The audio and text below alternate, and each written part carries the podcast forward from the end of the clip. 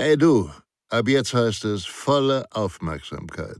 Denn Sicherheit, das Fachmagazin, kannst du ab sofort kostenfrei abonnieren unter www.sicherheit-das-fachmagazin.de. Ihr B.A.J. Identifizieren und bewerten und schützen. Fünf effektive Regeln für den Wirtschaftsschutz. Was Unternehmen beim Thema Wirtschaftsschutz beachten sollten. Die zunehmende Globalisierung und die internationale Spitzenstellung deutscher Unternehmen wecken nicht nur bei Konkurrenten Begehrlichkeiten, sondern auch bei fremden Staaten. Diese Begehrlichkeiten bergen erhebliche Risiken, denn alle materiellen und unternehmerischen Werte sind nur dann etwas wert, wenn sie effektiv vor Ausspähung, Abwanderung oder Sabotage geschützt werden.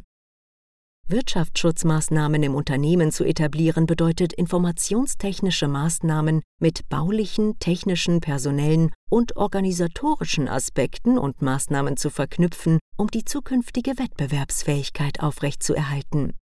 Daher kann man grundsätzliche Aussagen treffen, die jedes Unternehmen und jede Organisation im neuen Jahrzehnt beachten, betrachten und berücksichtigen sollte. Regel Nummer 1. Nichts tun hilft nicht. Schützen Sie Ihr Unternehmen. Sicherheits- und Wirtschaftsschutzmaßnahmen sind in den meisten Fällen nicht gesetzlich verankert. Daher ist hier Eigeninitiative gefordert und Kreativität gefragt. Gerade kleine und mittelständische Unternehmen oder auch Institutionen verfolgen oftmals die Denkweise, warum sollten wir für Kriminelle wichtig sein? Oder was ist bei uns schon zu holen? Doch statistische Zahlen belegen jedes Jahr aufs Neue, dass diese Sichtweise falsch ist. Denn gerade kleine und mittelständische Unternehmen sind das Rückgrat der deutschen Wirtschaft und stehen daher durchaus im Fokus krimineller Vereinigungen oder fremder Staaten. Identifizieren, bewerten, schützen lautet das grundsätzliche Motto, nach dem Wirtschaftsschutzmaßnahmen im Unternehmen aufgebaut werden sollten. Erstens Schutzziele definieren. Kernprozesse und Know-how. Zweitens Risiken identifizieren, insbesondere Daten und Informationen. Drittens Risikoursachen herausarbeiten. Viertens Anfälligkeiten zuordnen, inklusive Infrastruktur und Prozesse. Fünftens Sicherheitsmaßnahmen ableiten, implementieren und aufrechterhalten.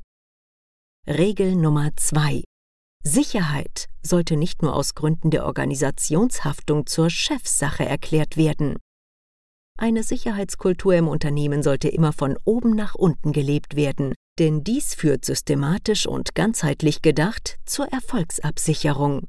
Schutzmaßnahmen können nur dann effektiv wirken, wenn alle Mitarbeiter einbezogen werden und auch das Signal erhalten, dass dieses Thema einen essentiellen Baustein im unternehmerischen Denken und Handeln darstellt.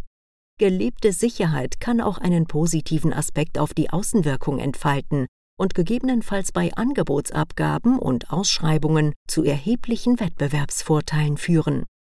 Und nein, Sicherheit kostet nicht nur Geld, denn die Mehrkosten für den Umgang mit kriminellen Übergriffen, Sabotageakten, Prozessausfällen, Rechtsstreitigkeiten, Imageschäden, Reputationsverlusten etc. sind in der Regel langfristig betrachtet wesentlich höher. Regel Nummer 3. Hilfe holen ist nicht schwer. Sicherheitsmängel wiegen mehr. In vielen Unternehmen und Institutionen existiert kein ausreichendes Know-how, um den heutigen Sicherheitsanforderungen gerecht zu werden. Natürlich kann jeder Sicherheitsmaßnahmen planen und konzipieren, aber oftmals ist dies dann weder ganzheitlich noch von Anfang bis Ende oder außerhalb der regulären Zeiten und Prozesse gedacht.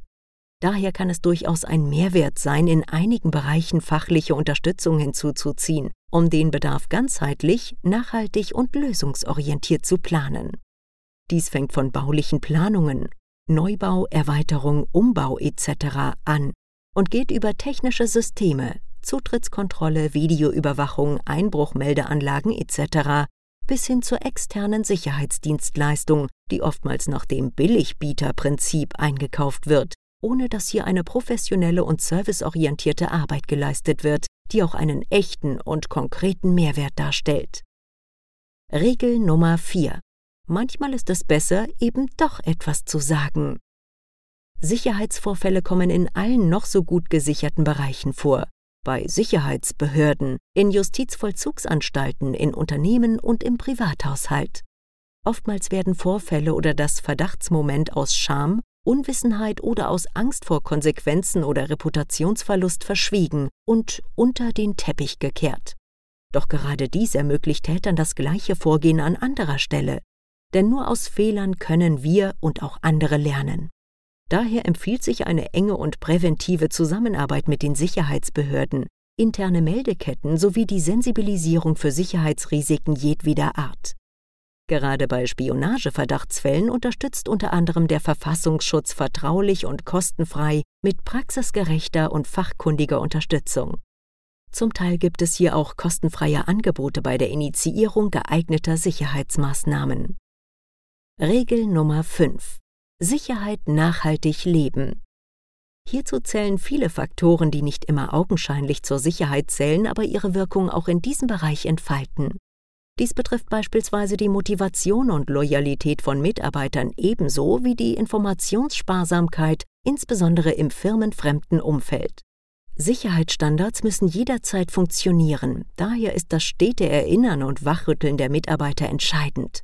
Sensibilisierungsmaßnahmen und Security Awareness-Kampagnen können genutzt werden, um Mitarbeiter fortlaufend für das Thema zu sensibilisieren sowie entsprechend zu mobilisieren.